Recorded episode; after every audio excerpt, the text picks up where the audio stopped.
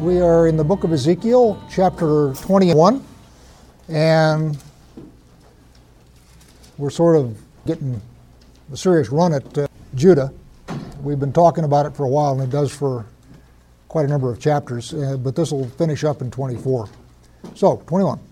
The word of the Lord came to me Son of man, set your face toward Jerusalem and preach against the sanctuaries. Prophesy against the land of Israel and say to the land of Israel, Thus says the Lord, Behold, I am against you, and will draw my sword from its sheath, and will cut off from you both righteous and wicked. Because I will cut off from you both righteous and wicked, therefore my sword shall be drawn from its sheath against all flesh from south to north, and all flesh shall know that I am the Lord. I have drawn my sword from its sheath, it shall not be sheathed again. One of the things that we've said over and over, which is a true thing, is God judges nations in addition to judging individuals. And a nation can get to the point where even the righteous inside of it can't save it. But there are lots and lots of nations that prolong their existence because of the existence of the righteous within them. The example we have there is Sodom, where God is preparing to go down and sand the place off and we have this negotiation that goes on between Abraham and God, where God finally relents and says, If I can find 10 righteous men in the city, that's one city, then I will not destroy it. And of course, we know the story that he is not able to find 10, he's only able to find Lot. So, what he then does is takes Lot out of there and goes ahead and destroys the city. So, what this is saying is that Israel has come to a stage in wickedness where it is going to be sanded off. In that process, there are going to be righteous that are going to be taken right along with the wicked. And so God is saying that at this point there's no more hope for that city, and I'm going to take it out and it's going to start over. One of the things that he is saying is the church you go to isn't going to make any difference. And one of the things that is sort of rampant in the body of Messiah is, well, doesn't matter how wicked everything gets around me because when things get really tough, I'm going to be taken out of here. They may get taken out of there, but not the way they're planning on getting taken out of there. As in previous chapters, God did go through and mark those who were to be saved. And the criterion for getting marked by God was what? Anybody know? Crying out against what was going on. So, one of the things that is prevalent in the body of Christ is this hands off politics. That's, that's all dirty stuff, and I don't want to be involved in that. And what God is saying is if the righteous don't get involved in that, things go downhill very badly. And when it comes time then to judge that society, the righteous go right along with them. So it is not the case that you can sit back in your pew and point fingers at all those sinners out there and say, they better straighten up. You have an affirmative role in going out there and trying to help them get straightened up. And it's a matter of self defense. Verse 6 As for you, Son of Man, groan with breaking heart and bitter grief, groan before their eyes. And they will say to you, Why do you groan? You shall say, Because of the news that is coming. Every heart will melt, and all hands will be feeble. Every spirit will faint, and all knees will be weak as water. Behold, it is coming, and it will be fulfilled, declares the Lord God. And the word of the Lord came to me Son of man, prophesy and say, Thus says the Lord. Say, A sword, a sword is sharpened and also polished, sharpened for slaughter, polished to flash like lightning. Or shall we rejoice? You have despised the rod, my son, with everything of wood. That doesn't read flowingly. What the commentary that I have says this means is God has tried to chasten them with the rod. In other words, He sent prophets and sent people to talk to them, and they haven't paid any attention. So now what's going to happen is the sword, and don't come back to me saying, but wait a minute, wait a minute, wait a minute. We didn't know this was going to happen. In other words, I've sent you lots and lots of prophets to correct you, and you didn't pay any attention with them. You despised the rod. Verse 11 so the sword is given to be polished, that it may be grasped in the hand. It is sharpened and polished, to be given to the hand of the slayer. Cry out and wail, Son of Man, for it is against my people, It is against all the peoples of Israel. They are delivered over to the sword with my people. Strike therefore upon your thigh, for it will not be a testing. What could it do if you despise the rod? declares the Lord. The sense of it, at least in this translation, is there isn't going to be another chance. This is not like striking a rebellious child, where the intention here is to correct the behavior. That's no longer appropriate. What's happening here is destruction. Striking the thigh and the sword brings up images of Yeshua from Revelation 14. As for you, Son of Man, prophesy. Clap your hands and let the sword come down twice, yes, three times. The sword for those to be slain. It is a sword for the great slaughter which surrounds them, that their heart may melt and may stumble. At all their gates I have given the glittering sword. Ah, it is made like lightning. It is taken up for slaughter. Cut sharply to the right. Set yourself to the left. Wherever your face is directed, I also will clap my hands and I will satisfy my fury. I, the Lord, have spoken. So, this clap your hands and let the sword come down once, twice, three times, total destruction. And we know, in fact, that is what happened. 18. The word of the Lord came to me again. As for you, Son of Man, mark two ways for the sword, for the king of Babylon to come. Both of them shall come from the same land, and make a signpost Make it at the head of the way to a city. Mark a way for the sword to come to Riblah of the Ammonites and to Judah and to Jerusalem the fortified. For the king of Babylon stands at the parting of the way, at the head of the two ways, to use divination. He strikes the arrows, he consults the teraphim, he looks at the liver. Into his right hand comes the divination for Jerusalem, to set battering rams, to open the mouth with murder, to lift up the voice with shouting, to set battering rams against the gates, to cast up mounds, to build siege towers, but to them it will seem like a false divination.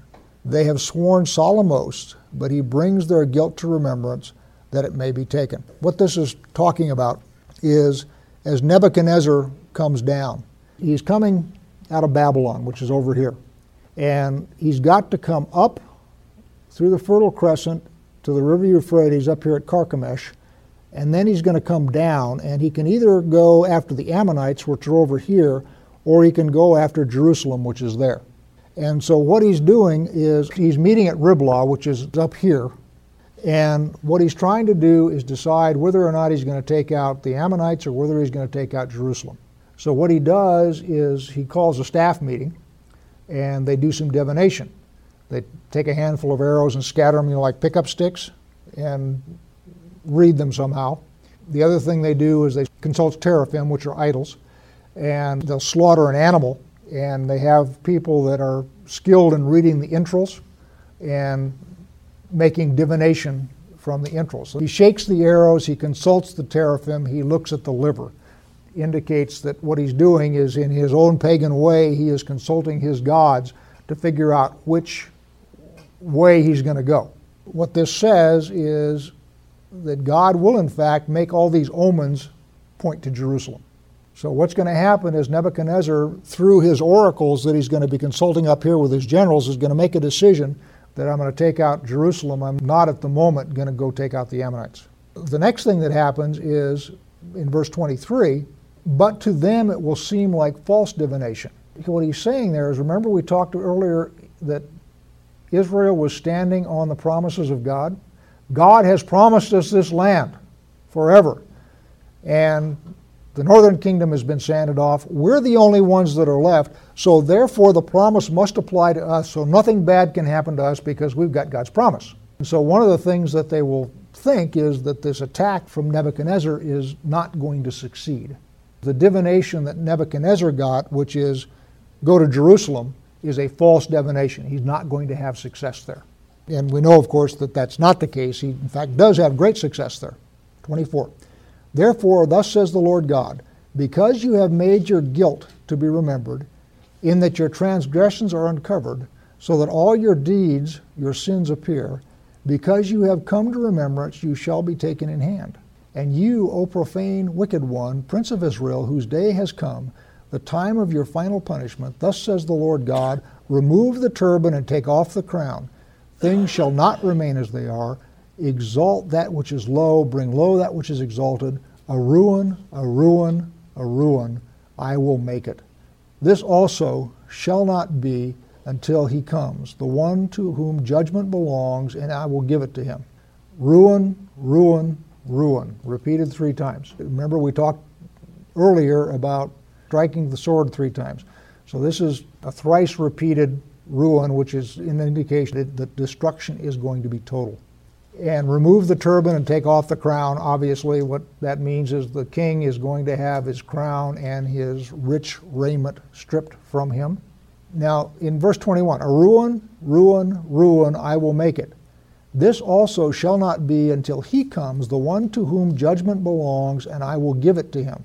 Remember, we're talking that Israel is standing on the promises of God. And what this is saying is that you are going to be ruined until the one comes to whom judgment belongs, who would be the Messiah. That goes along with my theory that the return from Babylon is a temporary phenomenon where Judah comes back just long enough to get the Messiah born and it's back into exile. Verse 28 And you, Son of Man, prophesy and say, Thus says the Lord God, concerning the Ammonites and concerning their reproach. Say, A sword, a sword is drawn for the slaughter. In other words, when the decision gets made up here, which one to attack, the Ammonites go, Wow, dodged a bullet, dodged an arrow there. And in fact, they conspire against Jerusalem and they cause rebellion and stuff, and they, they make all sorts of trouble for Jerusalem. And what this is saying is, uh, Ammonites, your turn's coming. So just because Nebuchadnezzar going down went right instead of left doesn't mean that you have escaped what's going to happen to you. 29. While they see for you false visions, while they divine lies for you, to place you on the necks of the profane, wicked, whose day has come, the time of their final punishment. So, what he's saying is, while you have your reprieve, you are getting false vision and you have false prophets who are divining lies for you to make you think that you are going to escape this. 30. Return it to its sheath. In the place where you were created, in the land of your origin, I will judge you and I will pour out my indignation upon you. I will blow upon you with the fire of my wrath, and I will deliver you into the hands of brutish men skillful to destroy. You shall be fuel for the fire, your blood shall be in the midst of the land. You shall be no more remembered, for I, the Lord, have spoken. And not only are they gone, but they're going to be judged in the land where they came from.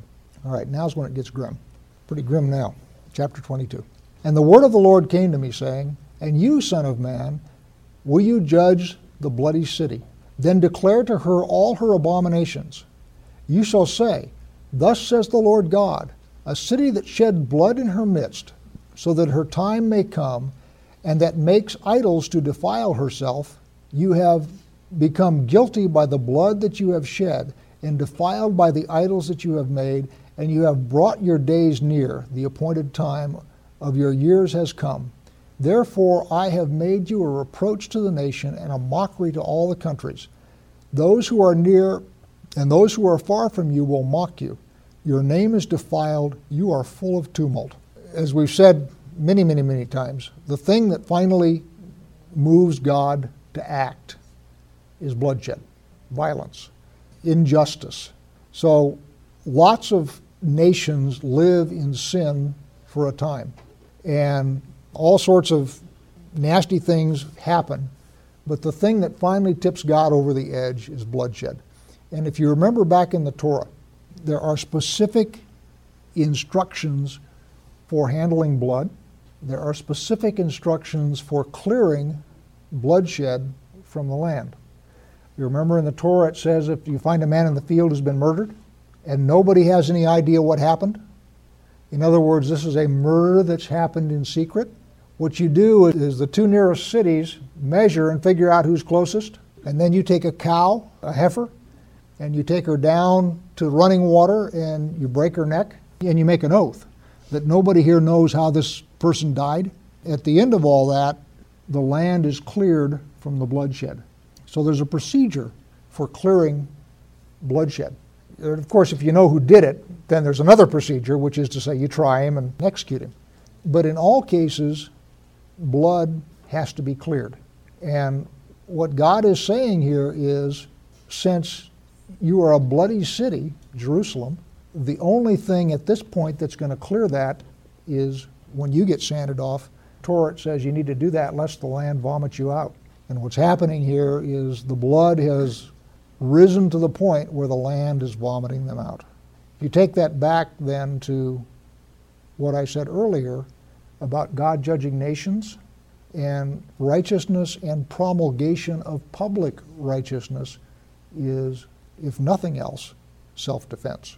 When the number of righteous people drops to whatever the critical level is, and I don't know what that level is, but God does, the place gets sanded off.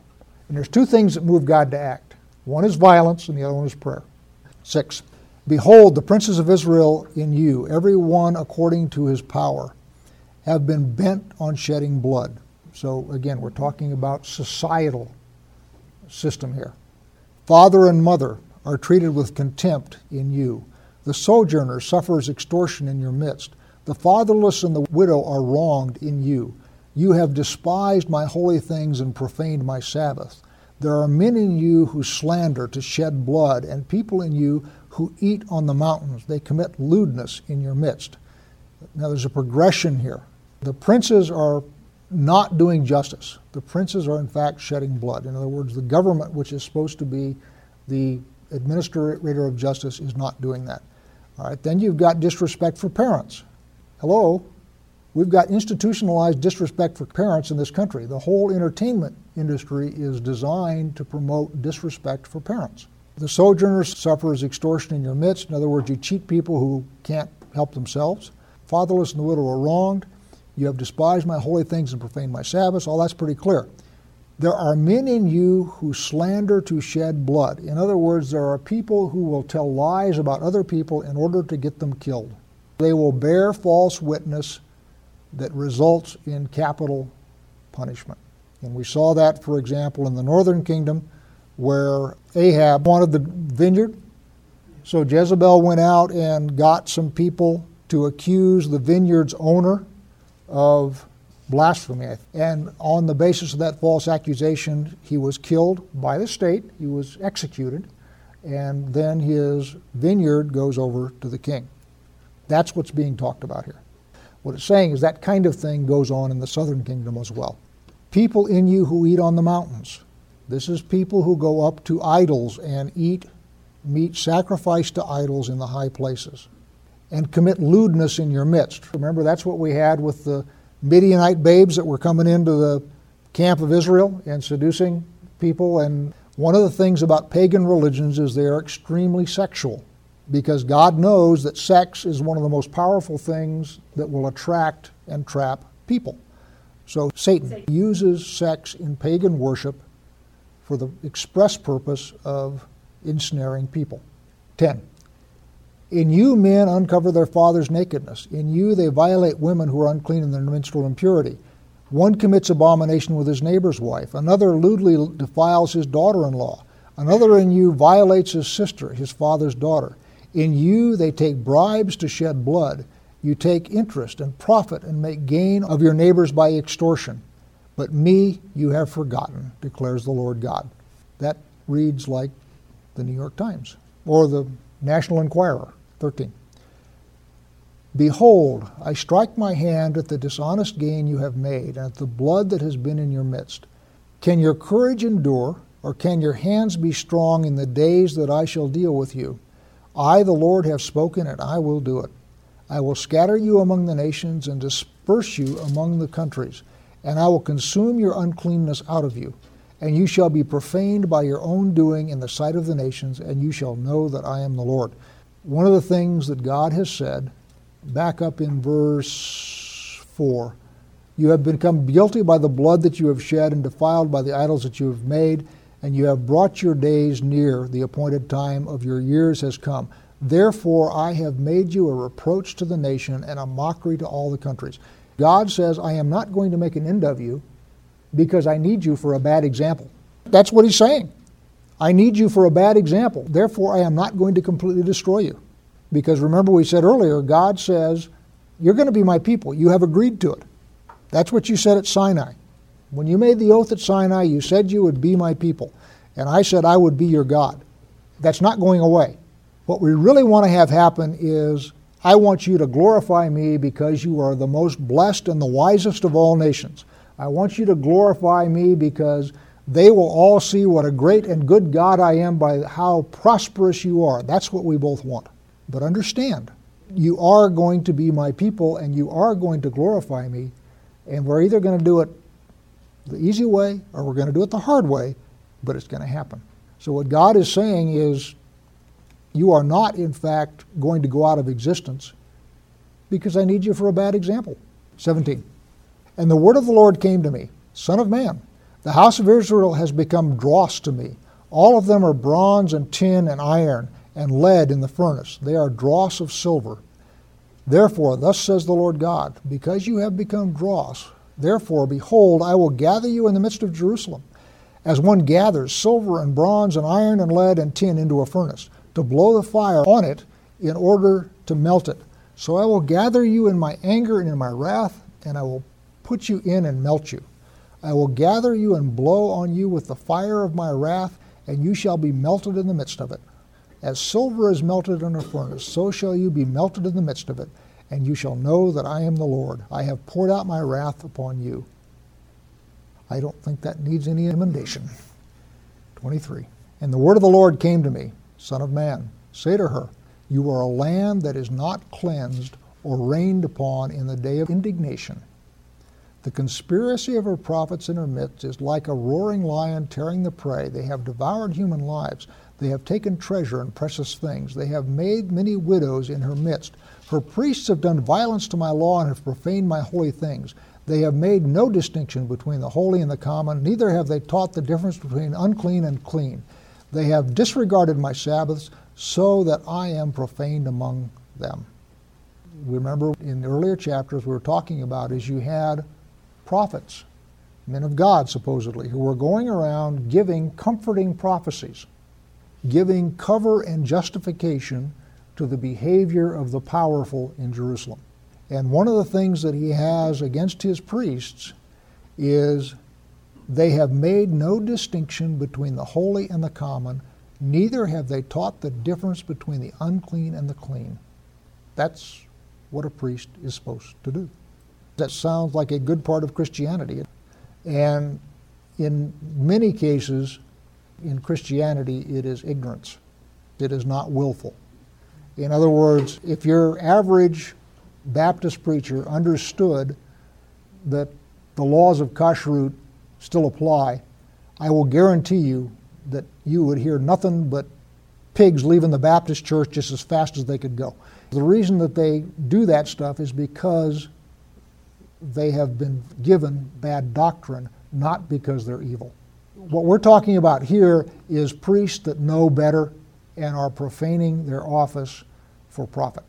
We are not talking about people who don't know any better because they have been fed false doctrine. Now, the people who originated that false doctrine 2,000 years ago, I suspect they've got problems. Your average seminary student today who has grown up and has been taught that the things of the Torah are for the Hebrews or the Jews, and none of that applies to you anymore because Jesus took it all away. That's a false teaching, but the people who believe that are not evil. So this doesn't apply in that case. Let's finish up chapter 22. Her princes in her midst are like wolves, tearing the prey, shedding blood, destroying lives to get dishonest gain. I mean, it's pretty clear. This is not talking about inadvertently eating ham on Easter Sunday. 28 and her prophets have smeared whitewash for them, seeing false visions and divining lies for them, saying, Thus says the Lord God, when the Lord has not spoken. So, what he's saying is the rulers in the land are shedding blood for dishonest gain, and the church is telling them, You go, guy, I've got a vision from God that this is okay.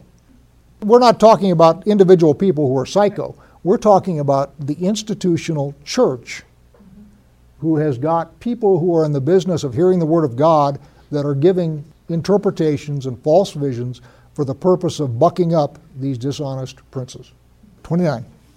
The people of the land have practiced extortion and committed robbery. They have oppressed the poor and needy.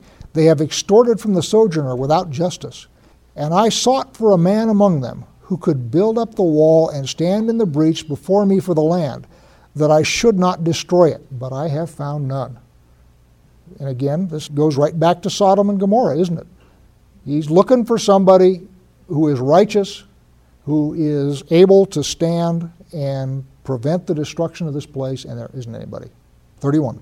Therefore, I have poured out my indignation upon them. I have consumed them with the fire of my wrath. I have returned their way upon their heads, declares the Lord God.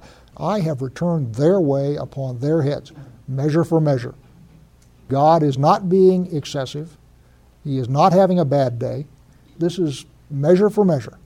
And the only thing that will serve is what actually happens. And on that cheerful note, would someone like to close in prayer?